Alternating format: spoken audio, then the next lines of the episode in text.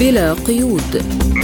برنامج واسع الطيف نطلعكم فيه على آخر المستجدات على الساحة العربية والعالمية.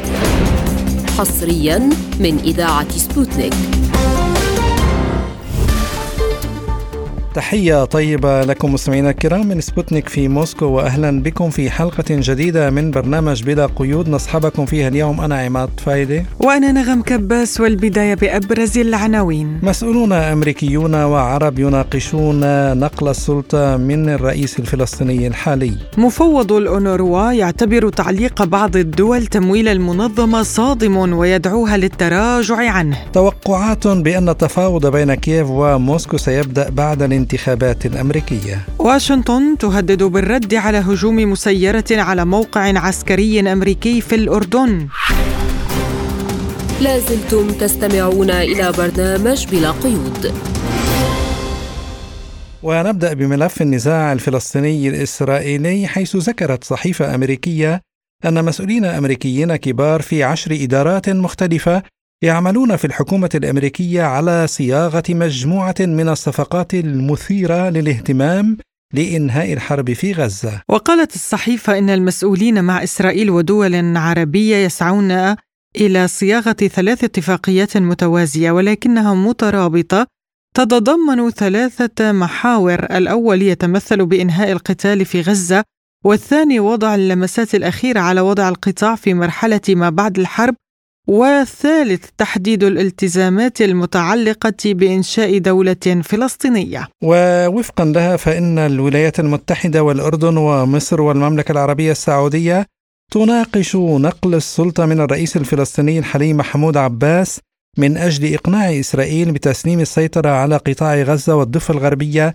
إلى السلطة الفلسطينية في رام الله. وللتعليق على هذا الموضوع إليكم ما يقوله لبرنامجنا الخبير في الشأن الفلسطيني الدكتور عادل سمارة. وفي الحقيقة يعني من يجتمعون سواء في باريس أو في قطر أو في الإمارات أو في في أي مكان هم يتبعون يعني التحليل أو المخطط الأمريكي الصهيوني. يعني بمعنى أن لا يكون في أي سلطة في الأراضي المحتلة أي شخص له تاريخ في المقاومة. السيد سلام فياض هو من الذين كتبوا بوضوح في جريدة القدس قبل 20 سنة إن أسوأ ما حصل أو ما قام به الشعب الفلسطيني هو الدفاع المسلح. وهو يعرفني وأنا أعرف وهو يفهم ذلك وكتبت عنه. فيعني اذا هم يختارون من يمكن أن يكون ضد الشعب الفلسطيني. هذا هذه الترتيبات يا سيدي خطورتها ليس فقط لأنها لا تقبل أن يكون أحد من المقاومين أو من لهم تاريخ مقاومة وإنما المقصود هنا وكأن الكيان الصهيوني مظلوم والكل يريد أن يسعف وبالتالي هذا الحديث يشطب حق العودة ويشطب التحرير ويشطب مأساة غزة يشطب كل شيء. يعني هو فقط عبارة عن تقديم هدية للكيان الصهيوني رغم كل ما قام به. نعم هناك شغل هذا صحيح ويتحركون في هذا الاتجاه وبصراحة هؤلاء بدأوا من 8 أكتوبر يعني في اليوم الثاني بعد 7 أكتوبر كانت الثورة المضادة تشتغل وبدأت تشن حربها بجبهات متعددة هذه الآن إحدى نتائجها هل سينجحون؟ هل ستصمد المقاومة؟ هذا السؤال طبعا لا يوجد لدى أحد جواب حقيقي عليه وإنما المقصود هو اغتيال كل ما حصل هو إذلال إذلال للفلسطينيين أساسا يعني وهذا لاحظته بالمناسبة أنا أتابع كثير من المحطات الغربية وخاصة بريطانيا والأمريكا وحوارات مع جنرال وإلى آخره يعني الكثير يعني مثلا في نقاش مع كوربن اللي كان زعيم حزب العمال البريطاني تسأل المذيعة من هل توافق على بقاء حماس في السلطة؟ طبعا هو كان مؤدب لكن لم يقل لها لا يحق لأحد أساسا أن يحدد للفلسطينيين من الذي سيحكم وخاصة أنتم ديمقراطيين وإلى آخره، هذه مسألة فلسطينية ولكن طبعا لا تنسى أن القضية الفلسطينية هي محتلة بأشكال متعددة سواء من الكيان أو من الأنظمة العربية من الرأسماليات من التوابع يعني القرار الفلسطيني محتل ولكن هذا لا يعني أن يقرروا بشكل نهائي. ولا أعتقد أن هذا حتى لو حصل آه، يعني لن تكون ضده في يوم من الأيام انتفاضات وعمل آه، وطني آه، آخر، لكن الغرب هو هكذا، هو ديمقراطي طالما أنت تسير تماما في السكة التي يضعها، إذا تح... إذا انحرفت قليلا تطلق عليك يا نار الإعلام يا نار العسكرية يا إلى آخره. وفيما يخص الحديث عن احتمال إرسال قوات حفظ السلام العربية إلى غزة وإنشاء سلطة تابعة لإسرائيل هناك يقول سمارة؟ هذا يعتمد على اطمئنان الأنظمة العربية وجنودها إلى أن غزة لم تبقى فيها طلقة واحدة. بالمناسبة يعني القوات من الأنظمة العربية وقد تكون هناك قوات إسلامية. أنت تعرف يا أستاذ أنه في 11 11 2023 كان المؤتمر العربي الإسلامي في الرياض. 57 دولة عربية وإسلامية لم تقرر إرسال علبة الدواء إلى غزة. يعني بمعنى أن هناك تواطؤ من هذه الأنظمة. هل تسميه مؤامرة؟ هل تسميه مشاركة؟ سميها كما شئت. ولكن هذا الموقف يؤكد أنهم جاهزون ليلعبوا هذا الدور. ولكن مدى واقعيته من باب قبول هذه الأنظمة بعضها سيقبل ولكن السؤال هل هذا سيقبل من الفلسطينيين؟ قد يقبل إذا لا سمح الله إذا هزمت المقاومة ولكن هذا لن يستمر. يعني لن يرتاحوا هناك وأنا أعتقد كثيرين يفهمون هذا الحديث تماما. يعني هو هذا حديث نتنياهو بالمناسبة وأن كان أحيانا يغلف بشكل مختلف قليلا هنا أو هناك إنما يعني الكيان الصهيوني يريد أن يضع في في قطاع غزة يعني الفلسطينيين يتحكمون تمام يتحركون تماما كما يريد. يعني هذا هو الشكل إذا أردت الاستعماري وحتى الاستشراقي الذي يريد أن يخلقك كما يريد هو. وليس كما حقيقتك أنت، فطبعا هذا مطروح أيضا، وأنا أعتقد هذا أقرب من يعني من فضيحة أن تأتي يعني جيوش عربية وتقيم يعني نظام حكم في في في غزة، لأن هذه الحالة سيكون أداة للإسرائيليين، فأفضل أن يكون الإسرائيلي مباشر يعني أحفظ لماء الوجه إذا أردت، ولكن لا أدري يعني تدهور البرجوازيات العربية وتدني وضعها وحتى الإسلامية إلى ما حصل. يمكن أن تتوقع كل شيء، ولكن أنا أرجح النهج الصهيوني في هذا الاتجاه أو المشروع الصهيوني في هذا الاتجاه. وبالمناسبة هذا الذي يثبت موقع نتنياهو يعني كثير من المحللين عندنا وحتى في الغرب أن نتنياهو ضعيف وسيسقطه هذا غير صحيح. الشارع الصهيوني لم يشفي لم يشفى غليله وهو متمتع بما يقوم به نتنياهو وجيشه بعمليات يعني سكب الدم الفلسطيني. ولذلك هو ليس ضعيفا بالعكس يعني. ومن هنا ما يريد نتنياهو هو الذي آه، سوف يستمر. لكن لاحقا إذا استقرت الأمور ستكون المحاسبة والمحاكمة وتعرف يعني أنا أصلا هي اكذوبه يعني آه، اتهام الزعماء بالفساد في الغرب. هذه أكذوبة يعني إنه يحاكمون أو لا يحاكمون. يعني هذه مسألة مكياج إذا أردت يعني لتجميل الوجه ليس أكثر. وعن دلالة مطالبة مئات المستوطنين الإسرائيليين باستئناف البناء في المستوطنات في قطاع غزة يقول سمارة أنا أعتقد هؤلاء يعني هم الذين يعيشون خارج التاريخ هم يعرفون تماما يعني أن عندما قرر شارون الخروج من قطاع غزة قرر بسبب المقاومة. لكن طبعا هناك يعني متطرفين هناك مجانين يعني من يعني مثل بن كفير اذا أردت وإلى آخره. وهذه مزايدة سياسية وانتخابية ولو كانوا في الحقيقة يصرون على البناء في قطاع غزة لما هربوا أساسا يوم 7 أكتوبر يعني. وأنا لا أعتبر الهروب يعني جبن أو عدم جبن إنما هذه ظروف حرب. ولكن يعني هذا الذهاب بعيدا أو الركض إلى الأمام ينم عن عقلية يعني تحلم بأن كل شيء في فلسطين سوف ينهار. لا أدري إذا كانوا يقرؤون التاريخ. يعني بدأ شعبنا المف... المقاومه من 2000 من 1919 وكانت تعلو وتهبط لكنها لم تمت. وأص... أنا أقول لك بصراحة يعني أنا من الجيل الذي بدأ في عام 67 في المقاومة مع الجبهة الشعبية وكنا نعتقد أننا أفضل المقاومين. كل الذين أتوا بعدنا اشتغلوا أفضل مننا. هذا هو التاريخ. في تقديري هذا هو يعني جزء من الحلم التوراتي بأنهم يريدون كل الأرض وبدون الناس وإذا استطاعوا سيفعلوا بصراحة إذا استطاعوا سيفعلوا. هم يبدو يعتقدون أو يؤمنون أو يثقون بالتقارير العسكرية للجيش الصهيوني الذي يقول يعني أنهم قد بين قوسين طهروا شمال قطاع غزة وهم يطهرون الوسط وذاهبون إلى الجنوب. ولكن كما تعرف أو كما تقول الأخبار على الأقل يعني مباشرة بعد تغير الوضع أو انتقال أو انسحاب جزء من الجيش الصهيوني من شمال قطاع غزة تخرج عناصر حماس اللي تدير الشؤون المدنية وتحصل عمليات ضد الجيش. الصهيوني. يعني ما أقصد باختصار المقاومة لا تموت وطبعا عنصرية العنصرية أيضا لا تموت يعني وهاتين قضيتين متناقضتين تماما. وعن اجتماع كبار مسؤولي الأمن القومي من السعودية والأردن ومصر وفلسطين سرا في الرياض قبل عشرة أيام لتنسيق الخطط لليوم التالي للحرب في غزة ومناقشة السبل إشراك السلطة الفلسطينية في الحكم يقول سمارة. هذا أقرب إلى الحصول وطبعا هذا يكون بالتنسيق مع مع مع نتنياهو. بالتأكيد هذا أقرب لأنه يعني هو أنت تعرف العالم جميعه هو عالم أمني تدير المخابرات. يعني والمخابرات يعني كما يقول المثل العام إذا أردت يعني آه يعني من راقب الناس ما تهمن فقط المخابرات التي تراقب الناس ولا تموت هما فهذه شغلة المخابرات أساسا يعني. ولذلك أنا أعتقد هذا أقرب ما يمكن أن يحصل وسيجدوا من الفلسطينيين من سيقبل بهذا. يعني أنا متأكد كما حصل منذ أوسلو حتى الوقت الحالي. وهذا ليس بعيد عن ما يحصل في باريس وليس بعيد عن ما كتبته نيويورك تايمز أو أي جريدة غربية أخرى. يعني السيناريوهات متداخلة مع بعضها البعض. ولكن في النهاية جميعها ذاهبة باتجاه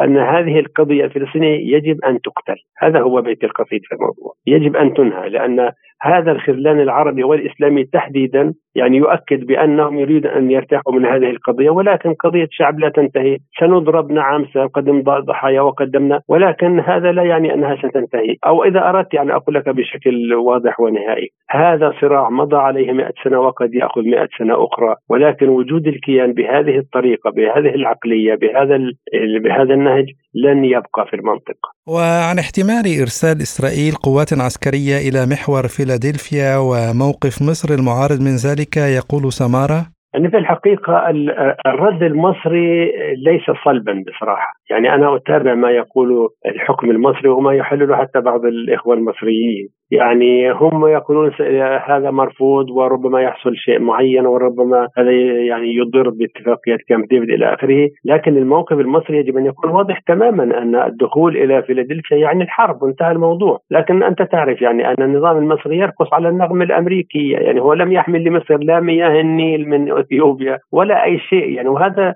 بصراحة هذا الشكل غريب يعني بصراحة. أنا أعتقد أن معظم الأنظمة العربية ومنها النظام المصري هي عبارة عن إمبريالية ذاتية، يعني هي تخدم الإمبريالية وتقوم بدور الإمبريالية في ذات البلد وهذا هاي ظاهرة بالمناسبة لم توجد في التاريخ إلا عند العرب يعني بصراحة عند الأنظمة العربية، فالموقف المصري رخو بصراحة وأخشى أن يحصل لأنه وخاصة بصراحة هو أصلا لماذا يطمئن نتنياهو الشارع الصهيوني؟ لأنه يقول لهم نحن نطارد قيادات حماس التي ذهبت من الشمال إلى الوسط إلى الجنوب إلى فيلادلفيا. هكذا يعتقد أو هكذا يرى. وبالتالي يعني هذا يطمئن الشارع الصهيوني بأن يستمر حتى لو خسر كثيرا من جنوده لأنهم يريدون رأس المقاومة.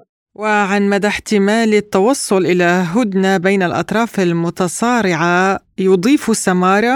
هي في الحقيقة المسألة يعني كما يقول الكثيرون الميدان يعني حدود صمود المقاومة. وحدود الضغط اليمني وحدود ضغط حزب الله وربما العراق. يعني أنا لست متأكد تماما أو كثيرا من دور ما تسمى المقاومة العراقية الإسلامية إلى آخره ولكن على الأقل الميدان هو الذي سيحكم. يعني التسويات أو الصفقات أو إلى آخره مرتبطة بحدود صمود المقاومة ووصول الكيان الصهيوني إلى نقطة أنه لن لا يعني لن يحقق أكثر مما حقق. لأنه كان يريد تحقيق هدفين المذبحة حتى يشفي الغليل اللي تعرف الذي اعتبر بأن الصهيوني لا يسأل في التاريخ. يعني حتى أنت تعرف أنهم يعني يرفضون مجرد أن توضع قضية ضد الكيان الصهيوني مش أن يحكم ضده. وكثير من المحللين العرب يعني مبتهجين أن لأول مرة يمكن أن يجرؤ أحد على أن يقول للكيان الصهيوني أنت متهم. فإذا كان السبب الأول هو الانتقام والهدف الثاني هو التقويض.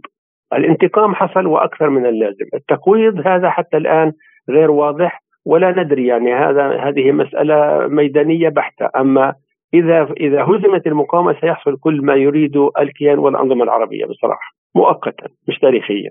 الله يسلمك. كان هذا تعليق الخبير في الشأن الفلسطيني الدكتور عادل سمارة. لازلتم تستمعون إلى برنامج بلا قيود.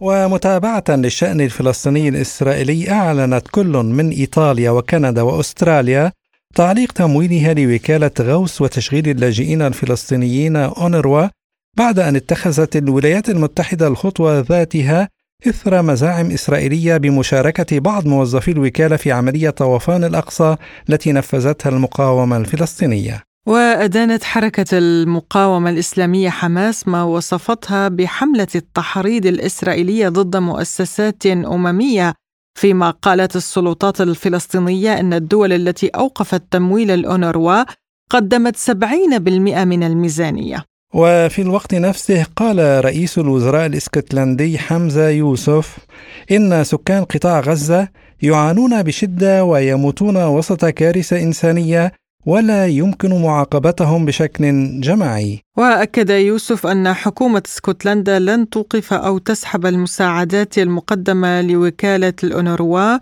وتؤكد التزامها بضرورة استمرار وصول المساعدات إلى سكان غزة. فيما أعلن وزير الخارجية الإيرلندي مايكل مارتن أن بلاده لا تنوي وقف تمويل العمل الحيوي الذي تقوم به الأونروا بقطاع غزة. وللتعليق على هذا الموضوع ينضم إلينا من بيروت الخبير المالي والاقتصادي الدولي الدكتور محمد موسى.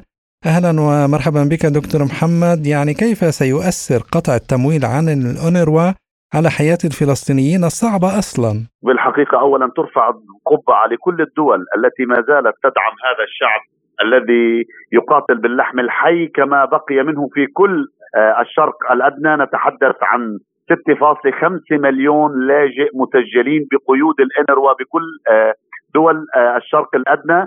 هؤلاء 6.5 مليون اليوم يتعرضون لإبادة جديدة غير إبادة إسرائيل في غزة. هذه الإبادة اليوم تطالهم بمعنى المدرسة بالمعنى الطبابة بمعنى دور الحضانة بمعنى العمل وبمعنى البنية التحتية. كل هذا تقدمه الانروا فأنت عندما توقف موازنات الانروا تقول ل 6.5 مليون لاجئ في كل هذا الشرق إضافة خاصة في غزة وما يجري اليوم من أجل 12 موظف لا زالت التحقيقات جارية إن شاركوا أو لم يشاركوا في 7 أكتوبر بعيدا عما تصنف 7 أكتوبر. يعاقب شعب جماعيا كما تعاقب إسرائيل بالإبادة الجماعية. ها هي هذه الدول التي تدعي الحضارة وتدعي الحرص على حقوق الإنسان وتدعي الحرص على القانون الدولي.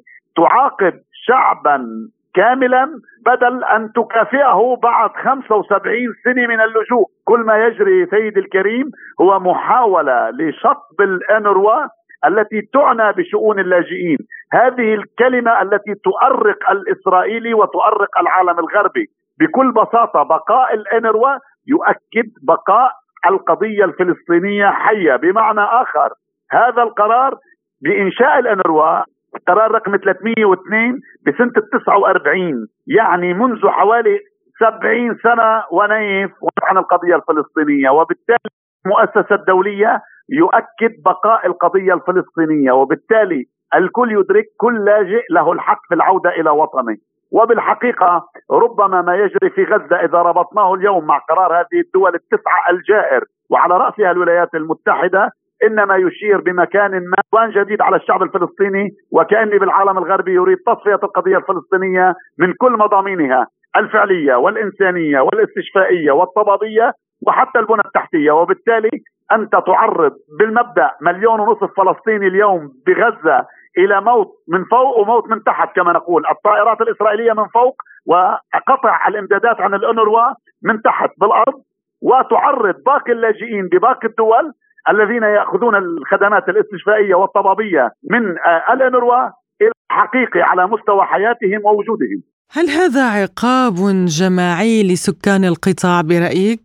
يعني إن لم يكن هذا القرار من أجل 12 موظف ودعني أقول أن السيد لازاريني يعني صدم بقرار الأمم المتحدة وهو المعني بالشأن فما بالك بباقي الناس المشكلة اليوم أنك تعاقب من أجل 12 شخصا بعد الأمور تحت التحقيقات توقف الدعم في ظل ظرف استثنائي الكل يدركه. الناس بالخيم نرى المشاكل الإعلام الناس في الخيم الممتلئة بالماء المستشفيات التي تقصف للأسف. الناس بدون خدمات طبية الناس بدون معدات طبية الناس بدون طعام. أكثر من 500 ألف فلسطيني بحسب التقارير الدولية معرضين للموت جوعا يا أخي في القطاع. ماذا يعني؟ ماذا تنتظر الولايات المتحدة وألمانيا وسويسرا وغيرها؟ بالحقيقة يعني يتشدقون بحقوق الإنسان تطبيق نجدهم أنهم في العداء الإسرائيلية وكلما أرادت إسرائيل شيئا إما فيتو أمريكي وإما دعم غربي لا محدود في حين أن الفلسطيني للأسف لا يده العاري الذي يقاتل من أجل حريته ومن أجل إقامة دولته الفلسطينية وعاصمتها القدس الشريف. ما هو الهدف الذي تسعى الدول الغربية لتحقيقه من هذا التصرف؟ يعني حيث أن احتمال وقوع كارثة إنسانية في غزة مرتفع للغاية. بالحقيقة أمام كارثة إنسانية بكل ما للكلمة من معنى. إذا شئت أنت عندما تقطع حوالي كانت موازنة الإنروا 1.6 مليار مع 480 مليار دولار آه، بقصة حرب غزة خلال الربع الأخير من العام يعني عم نحكي 200 مليار. عندما تقطع التمويل من دول أساسية عندما نتحدث عن اختفاء 706 مدارس في القطاع. تعليم عن 550 ألف طالب. معظمهم للأسف ارتقوا شهداء بدل أن يأخذوا شهادة المدرسة على أرض بلادهم. أكثر من 140 مركز صحي واستشفائي يقوم بحوالي سنويا 7 ملايين زيارة. عندما تقطع كل هذا عن هؤلاء عندما توقف الإنروا التي تعتبر شاهدا ودليلا ساطعا على الجرائم المرتكبة بحق هذا الشعب منذ 75 سنة، ماذا تفعل هذه الدول؟ وبالتالي نعم هذه الدول إن لم تعود عن قرارها أو يأتي الدعم من دول أخرى لديها القدرة على احتواء الأزمة القائمة. ونحن في خضم حرب مفتوحة، حرب إبادة على الشعب الفلسطيني منذ السابع من أكتوبر حتى اليوم بعد 115 يوم. نتحدث عن ما يقارب مئة ألف بين شهيد وجريح. ثم تأتي هذه الدول لتقول سنمنع عنكم الدعم بكل ما مع معناه الغذائي والتدريسي نعم بكل المقاييس نحن أغنياء.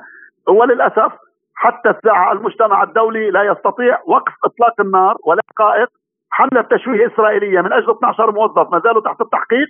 نعاقب جماعيا مليون ونصف فلسطيني. نعم دكتور يعني هل يمكن الجزم بأن هذه الدول تحاول القضاء على مشكلة اللاجئين بهذه الطريقة من خلال وقف التمويل؟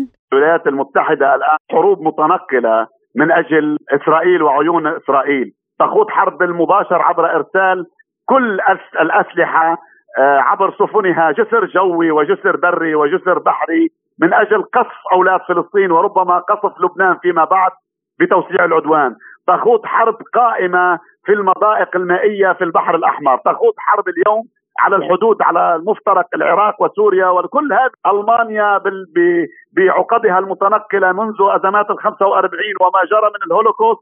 تريد أن تصفي هولوكوست جديدة على حساب الفلسطينيين. للأسف كل هذا بمكان ما لخطب ود إسرائيل عبر شطب قضية اللاجئين. وللمفارقة قضية اللاجئين لا تعني الفلسطينيين وحدهم قضية اللاجئين تعتبر قضية أمن قومي أساسي في لبنان على المستوى الديموغرافي في سوريا في الأردن وفي العديد من الدول وبالتالي قرار شطب ال 99 الصادر عن أعلى هيئة أممية بنسف الحقوق الفلسطينية هذا من يعتقد أنه يستطيع من خلال تارة بالقصف الجوي وبالعدوان الجوي والبري والبحري المدفعي وتارة بالعدوان بحجب الأموال أنه يستطيع القضاء الفلسطيني أعتقد انه واهم هذا الشعب بعد 75 سنة لا زال مصر على حقوقه المشروعة والتي تكفلها شرعة حقوق الإنسان وتكفلها القرارات الدولية ولكن للأسف كل هذه الدول تخطب ود إسرائيل وللأسف ما زالت إسرائيل دولة فوق القانون. الخبير المالي والاقتصادي الدولي الدكتور محمد موسى كنت معنا من بيروت شكرا جزيلا لك. لازلتم تستمعون إلى برنامج بلا قيود. وإلى الشأن الأوكراني حيث توقع القائد الأعلى السابق لقوات حلف شمال الأطلسي الناتو جيمس ستافريديس أن هناك فرصة للتفاوض بين روسيا وأوكرانيا عقب الانتخابات الأمريكية أو بحلول نهاية العام الجاري مشيرا إلى أن الجانبين مرهقان من الحرب الجارية بينهما. وقال ستافريديس أعتقد أنه بحلول نهاية هذا العام ربما بعد الانتخابات الأمريكية ستتاح الفرصة للمفاوضات المحتملة على الرغم من التحديات التي يواجهها الجانبان فإن أوكرانيا وروسيا تتلقيان مساعدات من مصادر خارجية لكن من المرجح أن تؤجلا أي اتفاق محتمل على حد قوله. وأعرب عن اعتقاده بأن الحرب بين الطرفين ستنتهي مثل الحرب الكورية. مما يعني أن روسيا ستظل على الأرجح تسيطر على جزء من أوكرانيا وشبه جزيرة القرم والجسر البري إليها. مضيفا أرى أوكرانيا تنضم إلى حلف الناتو وأعتقد أن الخطوط العريضة لهذه الصفقة ربما تصير أوضح مع مرور هذا العام. وللخوض في هذا الموضوع ينضم إلينا عبر الهاتف الباحث بالعلاقات الدولية والقانونية الدكتور حمدي رجب. أهلا بك دكتور في برنامج بلا قيود. مرحبا بكم آه، وكالة سبورتينج الروسية على هذه الاستضافة. يا أهلا بك. يعني قال القائد العام السابق لحلف الناتو أن الحوار بين روسيا وأوكرانيا يمكن أن يبدأ بعد الانتخابات الأمريكية. هل تعتقد أن هذا مرتبط بالفعل بالانتخابات أو بعودة انتخاب ترامب واستلام السلطة؟ ممكن الوضعية العالمية اليوم في مأزق وازمه دبلوماسية بكل المقاييس خاصة في الحرب الأوكرانية على روسيا وانه الانتخابات الأمريكية هي التي ستسجل عديد التوسعات الإقليمية والدولية وانه الوضع الإقليمي اليوم على محك وعلى وهناك صراع داخلي وصراع خارجي بين القطب الشرقي والقطب الغربي وأن الانتخابات الأمريكية أكيد أنها أصبحت هي أساس كل تحركات دبلوماسية وسياسية عالمية وأنه الوضع الانتخابات آه، ترامب ممكن ووجود ترامب على رأس السلطة ممكن أن يكون هناك تغيير جذري حول المناطق الإقليمية وخاصة التي لها توتر توترات وحرب على الوضع العالمي آه، الدولي دكتور حمدي يعني المستشار الألماني أولاف شولتز قال إن ألمانيا وحدها لا تستطيع تحمل مثل هذا العبء الكبير من المساعدة لأوكرانيا يعني هل تنوي واشنطن استغلال برلين حتى يتم تدمير الاقتصاد الألماني بالكامل؟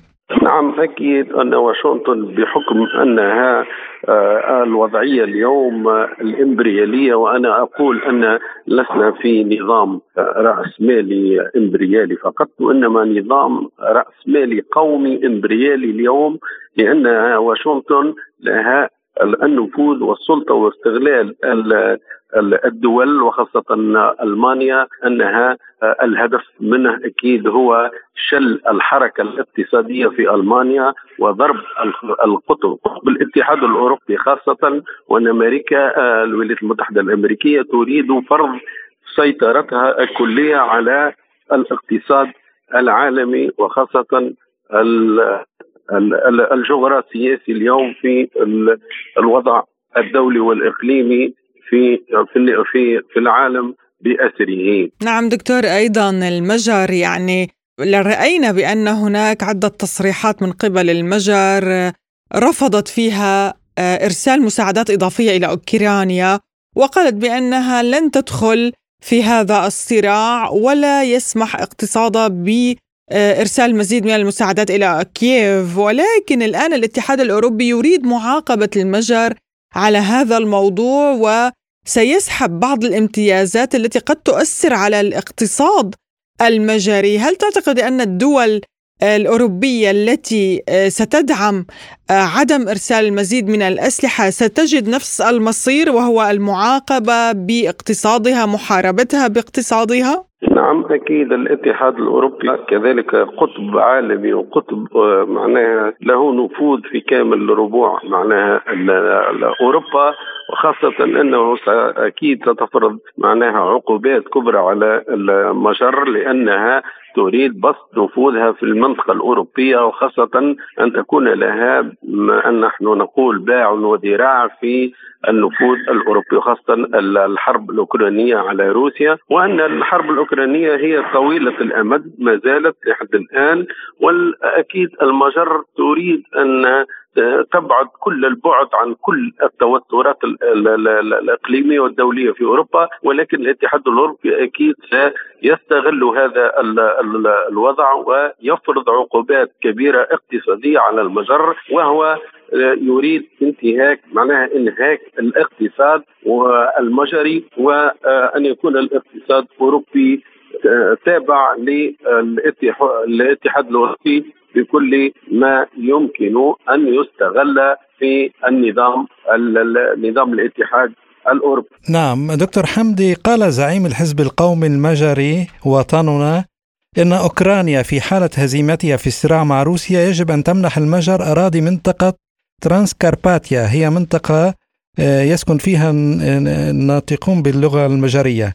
هل نستطيع أن نقول إن أوكرانيا بعد الهزيمة الكاملة لديها كل الفرص للتقسيم بين الدول الأوروبية وإلى أي مدى يجب أن نأخذ ادعاءات الحزب المجري على محمل الجد؟ ادعاء الحزب المجري اليوم على محمل ليس على محمل جد وإنما يريد هو هو الآخر كذلك أن يسترجع الأقاليم المجاوره له وبحكم اللغة البشريه في هذا الإقليم ولكن آه، اليوم الحرب الإقليمية بين روسيا وأوكرانيا كما قلت لكم طويلة المدى وفيها عديد من الانتهاكات وفيها عديد من أن هناك المسيطر وهناك القوي والضعيف وأنه أكيد أنه الناطق باسم المجر أنه كذلك يريد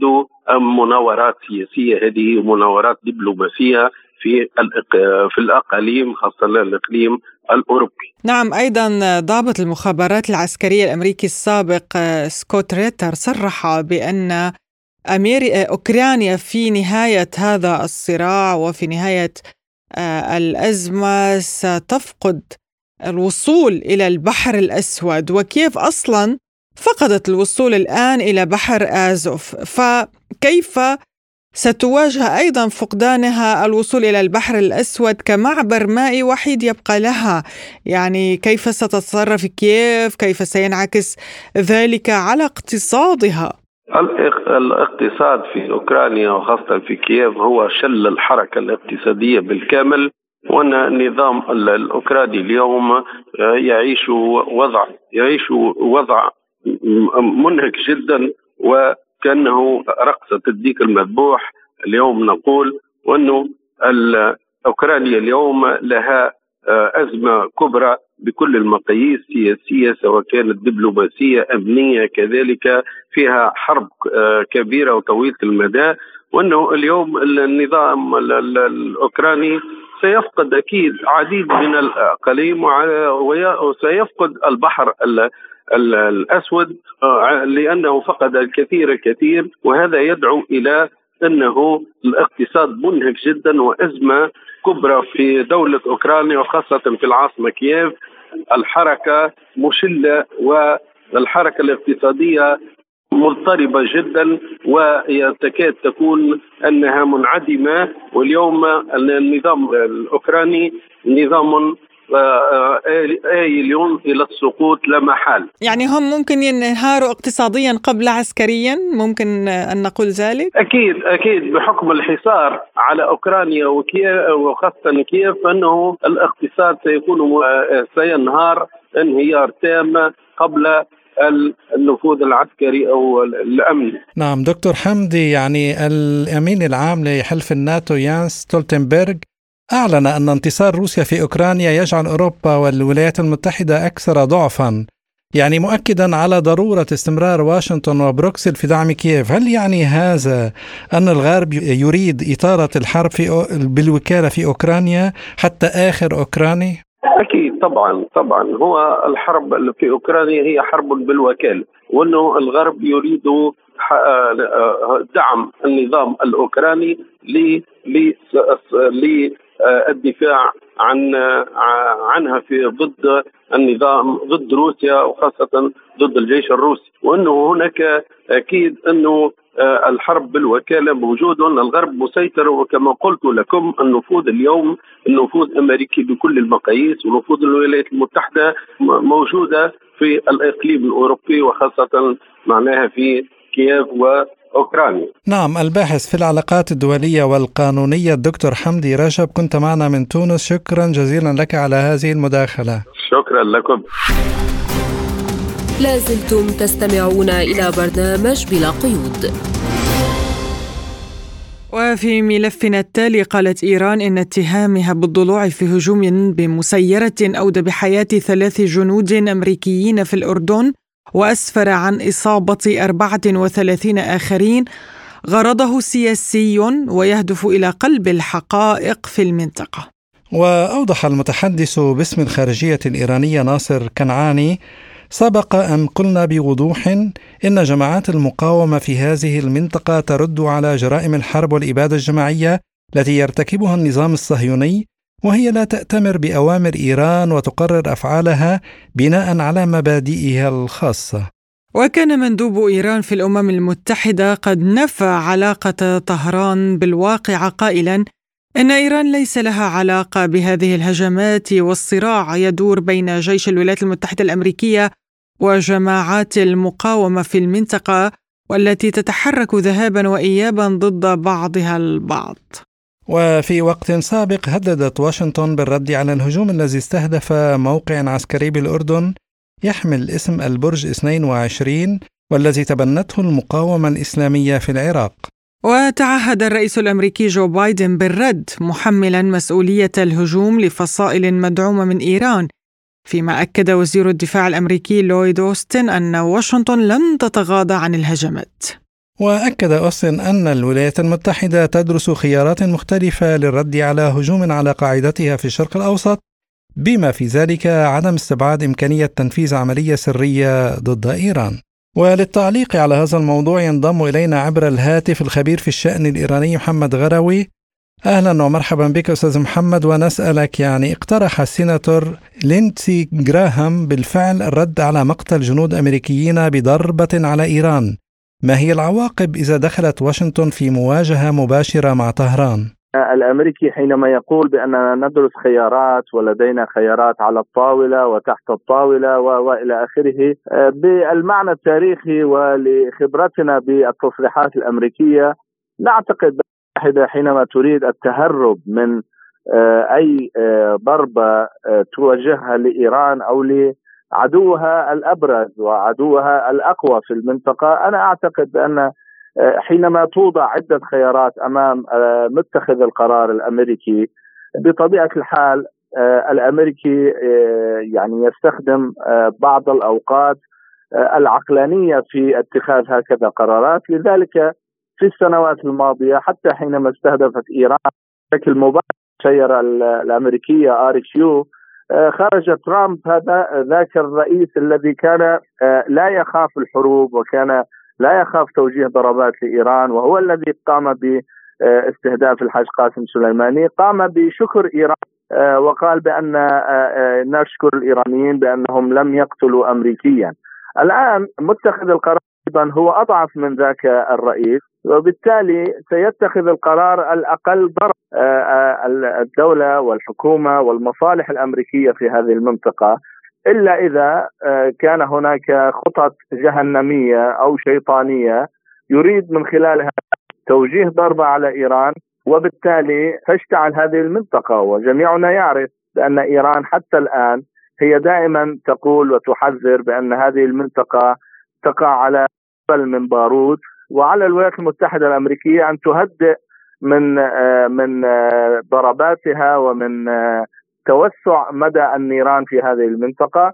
آه، والأمريكية حتى الآن هي آه، يبدو أنها لا تريد هذه الحرب مع إيران إلا إذا كان هناك قرار أمريكي وأستبعد ذلك جملة وتفصيلا أن تقوم الولايات المتحدة بتوسيع النار في هذه المنطقة وبذلك تقوم بعدوان مباشر على الجمهورية الإسلامية سواء سري أو غير سري أعتقد بان ما بعد هذا العدوان ليس كما قبله في هذه المنطقة. نعم سيد محمد هل تعتقد بأن بعض السياسيين الأمريكيين يحاولون عمدا دفع الولايات المتحدة إلى الحرب انطلاقا من المصلحة الذاتية؟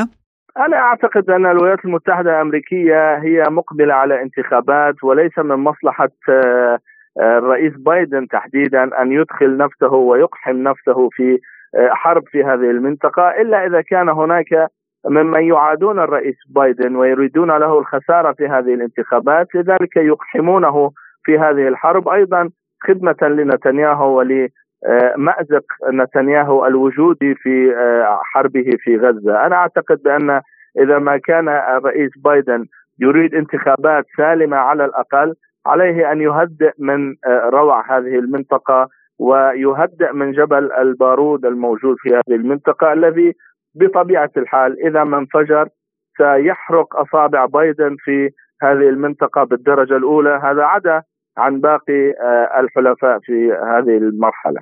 أستاذ محمد يعني هل يمكن القول إن الولايات المتحدة تستفز إيران عمدا؟ أنا أستبعد ذلك جملة وتفصيلا، أنا أعتقد بأن الولايات المتحدة الأمريكية هي حينما تقول بأن هذه أصابع إيران وأن هؤلاء هم جماعة إيران إنما تريد أن تكبر من عدوها لكي لا يقع جماعة ميليشيا من هنا ومجموعة من هناك مجموعة مسلحة تأديب الولايات المتحدة الأمريكية. هي تقول دائما بأننا نحن هؤلاء كلهم مرتبطون بإيران لكي يكبر يعني يكبر الأمريكي من عدوه لكي لا تكون الخسارة من عدو صغير إنما من عدو كبير في هذا الإطار هناك أيضا تهديد لإيران بعملية سرية، هل يمكن أن ترد واشنطن عبر حلفائها وأدواتها في المنطقة بينما تبقى هي في الظل برأيك؟ الولايات المتحدة الأمريكية إذا ما أرادت أن ترد آه، ولكن هذا غير يعني بشكل غير علني تقوم بما مثلا في كرمان يعني بتحريك آه، الأسلحة الإرهابية في إيران وهم كثر آه، وتوجيه عمليات كالذي حصلت في كرمان وغيرها في خزستان وبلوچستان يقومون بعمليات انتحارية عبر وكلائهم ألا وهم المجموعات المسلحة الإرهابية الموجودة في إيران. الخبير في الشأن الإيراني محمد غروي.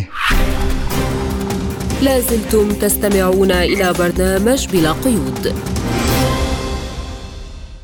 وإلى أفريقيا حيث أعلنت النيجر ومالي وبوركينا فاسو الانسحاب من المجموعة الاقتصادية لدول غرب أفريقيا ايكواس مشيرة إلى أنه بعد 49 عاما من وجودها تلاحظ شعوب بوركينا ومالي والنيجر الباسلة بأسف شديد ومرارة وخيبة أمل كبيرة أن المنظمة ابتعدت عن مثل آبائها المؤسسين وعن الوحدة الأفريقية. وأكد البيان أن المجموعة الاقتصادية لدول غرب أفريقيا أصبحت تشكل تهديدا لدولها الأعضاء وشعوبها الذين من المفترض أن تضمن سعادتهم وذلك تحت تأثير القوى الأجنبية.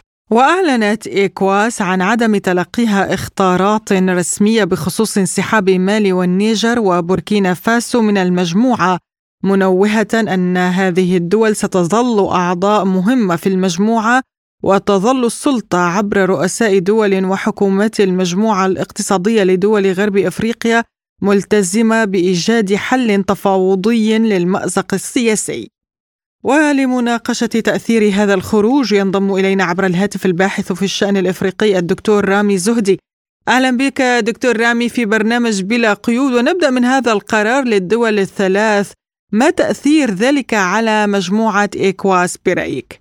آه يعني بالتأكيد الوضع حاسم آه، تأثيره آه، على المجموعة أنها آه، لم تعد مجموعة أو أنها تفقد قوامها الأساسي. وكان طبيعي جدا أن هذه الدول الثلاثة بعد هذه العدائية ما بينها وبين إدارة المجموعة أن تخرج في هذا التوقيت لأنها لم تستشعر أبدا أن المجموعة تعمل لصالح الدول العضوة بها ولكنها كانت توجه طوال الوقت من حلفاء بيون لعدد من الدول في المجموعة. هل تتوقع انهيار المجموعة؟ آه، المجموعة لم تكن فاعلة بشكل رئيسي في الجانب السياسي كانت تعاني من مشكلات متعددة. ربما وهي أسست في الأساس على إطار اقتصادي آه، كانت تحاول أن تتف... يعني آه، تحسن أو تطور من أمورها الاقتصادية. ولكن السياسة في النهاية هي انعكاس للاقتصاد والعكس. وبالتالي يعني إذا لم يحدث إصلاح لي أو يعني إقناع لي الدول الثلاثة بالعدول عن هذا القرار أفترض بأن المجموعة يعني تفقد آه، أكبر من ميزاتها في أنها تجمع هام في منطقة غرب أفريقيا. ماذا عن تأثير ذلك على هذه الدول نفسها واقتصاداتها؟ آه، الدول الثلاثة اختارت طريق التحرر آه، الاقتصادي والسياسي وبالتالي هي رفضت من البداية الرضوخ لتوجيه المجموعة آه، زي ما قلنا التي تشكل وتحرك وتحرك وتحرك من الخارج. وبالتالي هي أكيد دول تقبل هذا التأثير سواء كان اقتصادي أو سياسي لأنها اختارت طريق هو الأصعب ولكن هو الأصح من وجهة نظرها بأنها تتحرر أو تعمل من أجل إرادة شعوبها وإطار الحرية وأن وأن تستطيع هذه الدول أن تختار حلفائها آه، بما يتفق مع مصلحتها وليس مع مصلحة المجموعة أو توجهاتها. هل تعتقد أن المجموعة فشلت في مكافحة الإرهاب بل وأدت إلى تدهور الوضع الإنساني؟ آه بالتأكيد والحقيقة هي فشل المجموعة مش غريب عن مجموعات ثانية بتعاني نفس الأزمة ربما في في الشرق القارة هنلاقي الإيجاد بتخرج منها السودان أو بتعلن عن خروجها بعد ما وجدت عدم مصداقية أو عدم عدالة وبالتالي هنا انتشر الإرهاب وهنا انتشر الإرهاب وبالتالي المجموعات التي تؤسس من أجل حياة اقتصادية أفضل لمواطنيها إذا فشلت في تحقيق الأمن والسلم وكانت سببا لزيادة الصراعات والإرهاب بالتأكيد هذه علامة فشل لهذه المجموعات. نعم دكتور يعني هل يمكن اعتبار هذا القرار نقطة تحول في عزلة فرنسا المتزايدة في المنطقة؟ يعني يوما بعد يوم تتأكد فرنسا بأن كل خياراتها في هذه المنطقة اصبحت خيار دعم هذه المجموعة والتحرك من خلالها الآن تفقد هذا الإطار بعد خروج الدول الثلاث وبالتالي الأزمة الآن لفرنسا هي أكبر. في الحقيقة هي ليست أزمة لفرنسا فقط هي أزمة للدول الغربية ومن خلفها الولايات المتحدة الأمريكية لأنهما كانوا جميعا حلفاء. كانت فرنسا في هم يفقدون أهم لاعبيهم الآن في المنطقة. هل يبشر هذا بانهيار النظام الاستعماري الغربي الجديد؟ يعني ربما انهيار كلي لا أفترض وقوعه في السنوات القادمة ولكن هو اهتزاز لهذا النظام ظهور نظام موازي أكثر عدلا ظهور تعددية عالمية لأنظمة أخرى أكثر فاعليه تحرص على المصالح المشتركة لكن الانهيار بشكل كامل افترض انه يحتاج عدة سنوات لأنه تأصل واستاصل بهذه المنطقة عبر خمسين سنة تقريبا. وهو متأصل في عادات وتقاليد وثقافة واقتصاديات الشعوب أكثر منها السياسة ولكن بالتأكيد الإرادة الوطنية الإفريقية الآن لدى الشعوب ولدى الزعماء الوطنيون هم الآن يحاولون تصحيح أوضاع استمرت لسنوات طويلة من الاستغلال الأوحد دون مراعاة لأي صالح لهذه الشعوب أو أي متطلبات. أوليس هذا دكتور رامي يعني مؤشر على أن الدول الإفريقية تكتسب المزيد والمزيد من الاستقلال في حل بعض قضاياها السياسية الخارجية نعم بالتأكيد نحن الآن في خضم مرحلة من مراحل التحرر الأفريقي الثاني بعد أن تحررت القوى الإفريقية من الاستعمار في يعني منتصف الألفية السابقة المئويه الالفيه السابقة الان نعود إلى محاولة التحرر الآن ووحدة القرار والسيادة الإفريقية الكاملة بالتخلص من الحلفاء الغير فاعلين الطامعين الذين يمارسون سياسات غير شريفة تجاه القارة والبحث عن علاقات أكثر توازن تعني بالصالح العام والمصلحة المشتركة والاحترام المتبادل. كيف ستخدم هذه الخطوة برأيك الصين وروسيا وتعزيز مكانتهما في القارة السمراء؟ بالتأكيد المعسكر الشرقي يتخذ وضع أفضل الآن في القارة الأفريقية. ربما الصين وروسيا يعني يحصدون جهود سابقة لهما في التعاون مع شعوب القارة بدلا من مصادقه الأنظمة أو الحكومات والعمل ضد اراده الشعوب. هم الآن يرحب بهم أكثر من من ذي قبل ولكن عليهم أن يعوا الدرس جيدا وأن يدرسوا يعني أخطاء السابقين لأن الشعوب الآن أكثر وعيا وتبحث عن التقدير والاحترام وعن مصالحها بشكل مباشر. الباحث في الشأن الإفريقي الدكتور رامي زهدي كنت معنا عبر الهاتف شكرا لك على هذه المداخلة. لازلتم تستمعون إلى برنامج بلا قيود. وإلى ملفنا الاقتصادي حيث قال رئيس البنك الأمريكي جي بي مورغان جيمس ديمون إن الاقتصاد الأمريكي يتحرك نحو حافة الهاوية بسبب الدين العام الكبير، مشيرا إلى أن نسبة الدين العام إلى الناتج المحلي الإجمالي تتجاوز الآن 100% وبحلول عام 2035 حسب التوقعات ستصل إلى 130%. ووصف ديمون نمو الديون على الرسم البياني بأنه عصا الهوكي مذكرا أنه في عام 1982 كان دين البلاد 35% من الناتج المحلي الإجمالي مع تضخم بلغ حوالي 12% ومعدل أساسي يبلغ حوالي 21.5% ومعدل بطالة حوالي 10%. وأضاف دايمون إننا ننحدر نحن نرى الهاوية في غضون عشر سنوات تقريبا. سنصل إليها بسرعة 60 ميلا في الساعة. للمزيد حول هذا الموضوع ينضم إلينا عبر الهاتف المحلل الاقتصادي والمالي الأستاذ عمر الحلبوسي. أهلا بك سيد عمر في برنامج بلا قيود. ونبدأ من تصريحات رئيس البنك الأمريكي حول أن الاقتصاد يتحرك نحو حافة الهاوية ما مدى احتمالية دخول الاقتصاد الأمريكي في حالة من الركود في المستقبل القريب؟ من المعلوم تماما أن الاقتصاد الأمريكي يتحرك نحو الهاوية منذ عدة سنوات خصوصا منذ فترة جائحة كورونا وإلى يومنا هذا. وهذا يعود إلى جملة من الأسباب، السبب الأول هو أن الولايات المتحدة الأمريكية في فترة كورونا قام زادت من عمليات طبع الدولار مما أدى إلى حدوث تضخم نقدي كبير جدا وهو ما أدى في النهاية حقيقة إلى تراجع كبير في الدولار مما حدا بالجانب الأمريكي إلى رفع حدوث حقيقة رفع بأسعار الفائدة من أجل سحب السيولة النقدية لتقليل التضخم. هذا جانب، الجانب الآخر أيضا تراجع الاقتصاد الأمريكي وذلك بسبب حقيقة الدعم العسكري الذي تقدمه الولايات المتحدة الأمريكية إلى أوكرانيا وهو الذي كبد أمريكا بتحمل أعباء كانت غير مذكورة في الحسبان سابقا. آه، بالإضافة إلى ذلك أيضا الفشل الكبير الاقتصادي الأمريكي ويعود ذلك بسبب فشل السياسات الأمريكية العدوانية حقيقة على دول منطقة الشرق الأوسط وكذلك دول في آه، أخرى. كل ذلك حقيقة أدى إلى ضعف كبير في الاقتصاد الأمريكي مما أدى إلى تراجع كبير جدا على الصعيد الاقتصادي من في أكثر من مجال وهو ما أدى حقيقة إلى ارتفاع كبير في الدين العام الأمريكي الذي وصل إلى أكثر من 33 تريليون دولار أمريكي. علما أن أمريكا الآن تحت المطرقة والسندان في هذا الجانب وكل الحلول المطروحة في الوقت الحالي هي حلول ذات انعكاسات سلبية.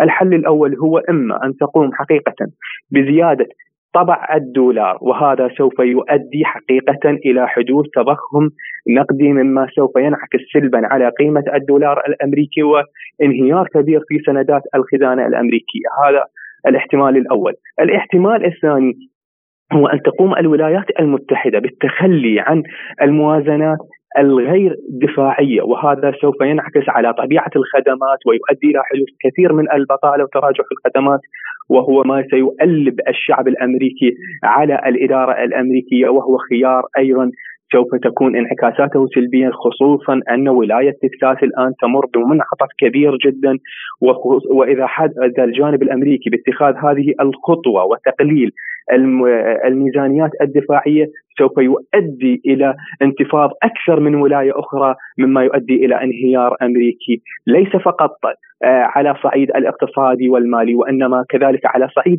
الكيان الفيدرالي. هل سيتمكن البيت الأبيض من كبح جماح الدين الوطني المتنامي في ضوء الإنفاق العسكري المتزايد والوضع السياسي والاجتماعي غير المستقر بسبب أزمة الهجرة؟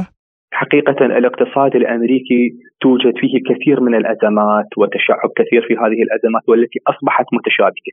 حقيقة وأنا منذ عام 2022 كنت قد تنبأت بأن عام 2025 سوف تكون هناك أزمة مالية عالمية كبيرة. سوف تطل برأسها من الولايات المتحدة الأمريكية ثم تتسرب هذه الأزمة إلى دول الاتحاد الأوروبي ومن ثم إلى العالم. كون الولايات المتحدة الأمريكية هي المصدر الرئيسي للأزمات المالية والاقتصادية.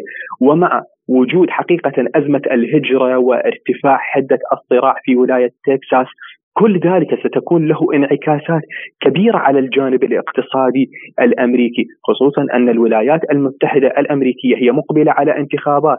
آه، بالاضافه إلى ذلك اتساع أيضا آه، التدخلات الأمريكية منها ما يحدث آه، في المعركة ما بين الغزاويين والكيان الصهيوني. بالإضافة إلى ذلك ارتفاع حدة المواجهة ما بين الفصائل الموالية لإيران في العراق والولايات المتحدة الأمريكية، كل ذلك بمجمله يلقي بظلاله على الاقتصاد الأمريكي، بالإضافة إلى ذلك أيضا الممرات البحرية، البحر الأبيض المتوسط والبحر الأحمر أيضا آه، أثر كبيرا على الاقتصاد الأمريكي بسبب آه، الاستهدافات المتكررة من قبل الحوثيين للسفن المرتبطة بالولايات المتحدة الأمريكية أو الكيان الصهيوني، هذه كلها بالمجمل تشكل أزمات كبيرة ومتشابكة للاقتصاد الأمريكي، ستكون له لها انعكاسات سلبية على المدى القريب جدا حقيقه. مما سوف يؤدي إلى انهيارات كبيرة. وأنا أتوقع بأن هناك شركات كبيرة أمريكية ومصارف وكيانات أخرى سوف آه، سوف تنهار في الفترة القريبة القادمة بسبب حقيقة آه، ارتفاع الدين العام الأمريكي مع تراجع اقتصادي. كل ذلك حقيقة سوف يشكل حجرا رئيسيا في سقوط الكثير من المؤسسات التي تعمل في آه، أمريكا، لذلك نحن نرى بأن الاقتصاد الأمريكي والشركات الأمريكية والمصارف هي أصبحت أشبه بأحجار الدومينو، فسقوط واحدة منها سوف يؤدي إلى آه، سقوط أكثر من مؤسسة أخرى. يعني أستاذ عمر تتوقع أن السلطات الأمريكية قادرة على وقف انهيار المصارف الأمريكية بشكل كامل؟ حقيقة إلى الآن الخطط المطروحة من قبل وزارة الخزانة الأمريكية أو بنك الاحتياطي الفيدرالي الأمريكي هي كلها تجانب المشكلة الحقيقية بل إن صح التعبير هي يعني لم تصل إلى كبد الحقيقة. وكل الخيارات المطروحة أمامها هي خيارات صعبة عليها جدا. لذلك أنا لا أتوقع بأن الولايات المتحدة الأمريكية سوف تسيطر على الانهيارات القادمة. والسبب في ذلك هي اتساع المشاكل الكبيرة حقيقة الاقتصادية والمالية بالإضافة إلى ذلك الفشل الذريع لإدارة بايدن على الصعيد الداخلي وعلى الصعيد الخارجي، كل ذلك له انعكاسات كبيرة، بالإضافة إلى ذلك الصراع الموجود داخل أمريكا. سياسيا له أيضا أبعاد له أيضا أبعاد اقتصادية ومالية.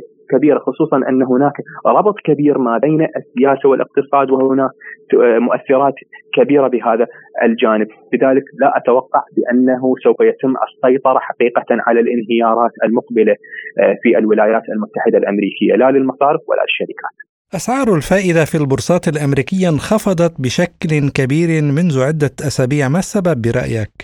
الحقيقة انخفاض أسعار في الفائدة في البورصات الأمريكية أيضا كان هو بسبب حقيقة المشاكل الكبيرة التي تمر بها الاقتصاد الأمريكي بالإضافة إلى ذلك الإشاعات التي تصدرها الولايات المتحدة الأمريكية حول بأنه تم السيطرة على التضخم ولكن بالمجمل أن التضخم ما زال إلى الآن يعيش فترة جموح وأن ما يحدث في الفترة الحالية هو ليس تراجعا حقيقيا وإنما هو تذبذب انخفاض وارتفاع. وهذا لا يعتبر سيطرة على التضخم لأن السيطرة على التضخم يعني بأنه يمر بمرحلة استقرار أو انخفاض آه، مسيطر عليه. ولكن ما يمر به الوقت الحالي هو تذبذب وأنا أتوقع بأن آه، التضخم سوف يعود من جديد ليرتفع ليشكل ركودا اقتصاديا. سوف يكون آه، ذا انعكاسات كبيرة على الاقتصاد العالمي وليس على اقتصاد الولايات المتحدة الأمريكية، لذلك سوق البورصات الأمريكية أنا سبق وان أطلقت عليه منذ عام 2022 بأنه سوف يمر بمرحلة أسميتها مرحلة الوباء الأحمر أي الانهيارات الكبيرة والتعثرات الكبيرة لأسواق الأسهم الأمريكية. وهذه الفترة حقيقة الحالية هي الفترة التي سوف تشهد حقيقة تراجعات كبيرة ومتكررة وسوف نشهد اللون الأحمر يطغى بشكل كبير على أسواق الأسهم الأمريكية في الفترة الحالية وكذلك في الفترة المقبلة. نعم أستاذ عمر يعني أيضا لجنة الرقابة في مجلس النواب الأمريكي أصدرت مذكرات استدعاء للعديد من البنوك تطالبها بتقديم سجلات مالية خاصة بأسرة الرئيس الأمريكي جو بايدن هل هذا دليل على تغطية العجز بمصادرة أموال عائلة بايدن برأيك؟ هناك أمران في هذا الجانب، الأمر الأول هو أن عائلة بايدن متهمة بملفات فساد كبيرة جدا وتلقي الرشاوى والابتزاز. وأن القضاء الأمريكي قد تحرك بهذا الإطار آه، من أجل حقيقة محاسبة عائلة جو بايدن واستعادة الأموال التي سرقوها أو التي أخذوها عنوه.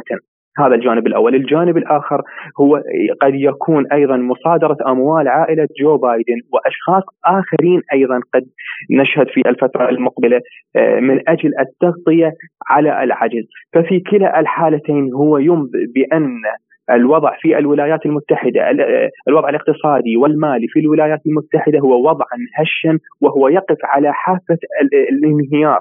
لذلك إن سواء كان الأمر فيه فساد أو إن كانت فيه مصادرة هو دلالة كبيرة وذات أبعاد خطيرة على الاقتصاد الأمريكي. بالإضافة إلى ذلك هو لا يخلو أيضا من الأبعاد السياسية خصوصا نحن مقبلين على فترة الانتخابات الأمريكية وهي فترة دائما ما تشهد عمليات تسقيط ما بين المرشحين الأمريكيين إلى الانتخابات.